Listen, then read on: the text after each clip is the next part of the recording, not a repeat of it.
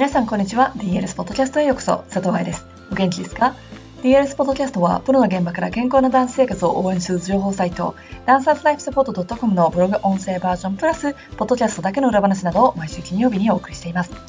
今日は6月最後のポッドキャストなので DLS に来た質問メールに答えていきましょう。私に質問した人は毎月最初の土曜日にやっているハッシュタグ、愛さんとティータイムという Facebook ライブで質問受付をしている時に聞いてもらうか、このようにポッドキャストでお答えしていきます。個人的にメールにお答えすることは現時点時間がなくてできていないのですが、DLS セミナー参加者はセミナー内では Q&A の時間を取っているからそちらも使ってくださいね。さて、今日の質問は肩甲骨についてメールを読んでみましょう。肩甲骨を寄せるとしまうという注意は何が違うのでしょうか？私にとってこの2つは一緒だと思っていたのですが肩甲骨を寄せると考えても肩甲骨がしまわれてないことに疑問を持っています。また肩甲骨を寄せてエクボを作りなさいという注意があるのですが肩甲骨にエクボはできて良いのでしょうか？ということでした。まずねどの注意どの国でもそうだしどんな立派な先生もそうだけれどもその人特有の言い回しとかその人がその生徒に向けて言いたいことというのがあります。例えば私が今一番手を焼いている金曜日6時のボディコンディショニングクラスにいる4人もうね金曜日が憂鬱になるくらいやる気のない4人が集まっちゃってるんだけども親が、ま例年心で連れてくるのよ。まあそれを置いといて。そこに2人パワーで踊ってしまう子たちがいます。1人はテクニックも強いけどパワーで踊ってしまう子。もう1人はテクニックが弱いゆえに筋肉を固めて踊ってしまう子。結果としては力んで踊っているように見えるからこの子たちはリラックスして踊りなさいと言われます。テクニックが強い子はそれができるけれども弱い子がリラックスしたら自分をホールドできないから全然踊れないという問題が生まれてしまいます。テクニックの強い子が先生にリラックスしなさいと言われたらもっと手足を遠くに伸ばして伸び伸びと踊ろうと考えるべきだしテクニックの弱い子であればお腹とか内転筋とか自分が抜けちゃう部分が抜けてないかを再確認しそれが入れば自然と肩や太ももの力が抜けるっていう理解をする必要がある。同じ注意でもどこに原因があるかによってどう対処したらいいのかが変わるってことね。メールの質問に戻るけれども肩甲骨を寄せるとしまうという注意の違いはそれを口にした先生に聞くのが一番手っ取り早く失敗のない対処法です。だって私はその注意を口にしないから。先生たちも忙しいのでできればその日のレッスンの終わりにバーレッスンのどこどこで肩甲骨を寄せてと言われたのですが分からなかったので再度ご指導をお願いできますか？と聞く。わからない注意を先生に聞かない人ってかなり多いです。逆にレッスン終了後、私が言った注意でないことを聞いてくる人もいます。この前の記事セミナーでもありました。よくできたところはどこどこです。じゃあ逆に努力すべきところだなとか、弱点だなと思ったところは少し考えた後、ターンアウトをし続けることです。はい？そんな注意クラスでしましたっけ？そう聞くと生徒はいいえ。じゃあなんでそれが弱点だと思ったの？お母さんが撮ってくれたビデオを見て言えるそう思ったの？私や優子先生に言われた注意で頭に残ったことはなかった。そうするとわからないというか、隣でこの会話をビデオに撮ってるお母さん。気まずい沈黙。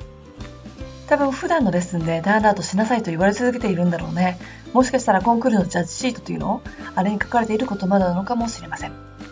いつも言われている注意はいつものレッスンで直しましょう。セミナーに参加するならばそこで新しいことを吸収していきましょう。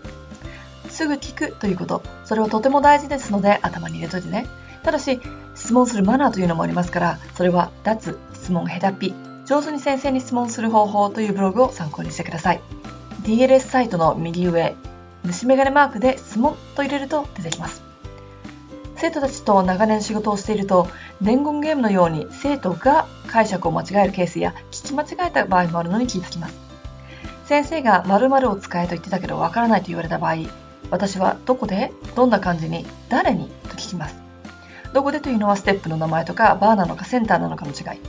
どんな感じでというのは筋肉名を言われたのかそれともここって触られたのか。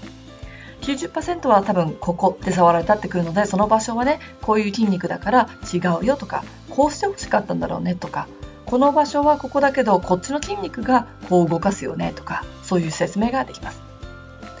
誰にというのはキーワード。あなたに言った注意なの？それともクラス全体で？他の子に注意してた言葉なの？指導者は生徒に合わせて言葉を変えてその子が分かりやすいように説明するということをします。だからね誰向けに言ってる言葉なのかを理解しないと全体的なピクチャーは見えてこないのね。昨日もあったんだけれどもこの先生が方向筋を使えって言ってきたんだぞ。で誰に向けてって言ったらクラス全体に。まずあなたは筋肉を固めて使いすぎる傾向があるよね。うん。で、今、方向筋の怪我をしてるよね。うん。クラスにその怪我してる子って何人いる？私だけ。じゃあ、そのクラス全体の注意当てはまらないと思わない？思う。終了。ちなみに私は肩甲骨を寄せるエクササイズもするし、しまうトレーニングもします。寄せるエクササイズでは肩甲骨と背骨の間についている両頸筋という筋肉を鍛えたくてやってます。スタンスの本のエクササイズでも紹介してるね。しまうっていうトレーニングもしますが、これは教師のためのバレエ解剖学講座、モジュール3で上半身の解剖学を勉強するときに、ウイングになってしまうダンサーへの指導でお話ししています。ウイングになってしまうダンサーへの説明、そしてエクササイズもブログで書いてるから、教師講座を受講していない人はそちらを参考にしてください。だから私にとって寄せるも正解だししまうも正解。だけどタイミングやってることによっては寄せるは不正解でしまうも不正解になるんです。その後の肩甲骨を寄せてエクボを作りなさいという注意があるのですが、肩甲骨にエクボはできて良いのでしょうか？というのだけれど、これは聞いたことがないのでお答えできません。先生に聞いてください。てかさ、エクボって何と思ってこの記事のためにリサーチしたんだけれど、顔にできるものをエクボっていうらしく、10から40%の人にエクボがあり、遺伝も強いし性別もかなり関係してくるというのが分かってるそう。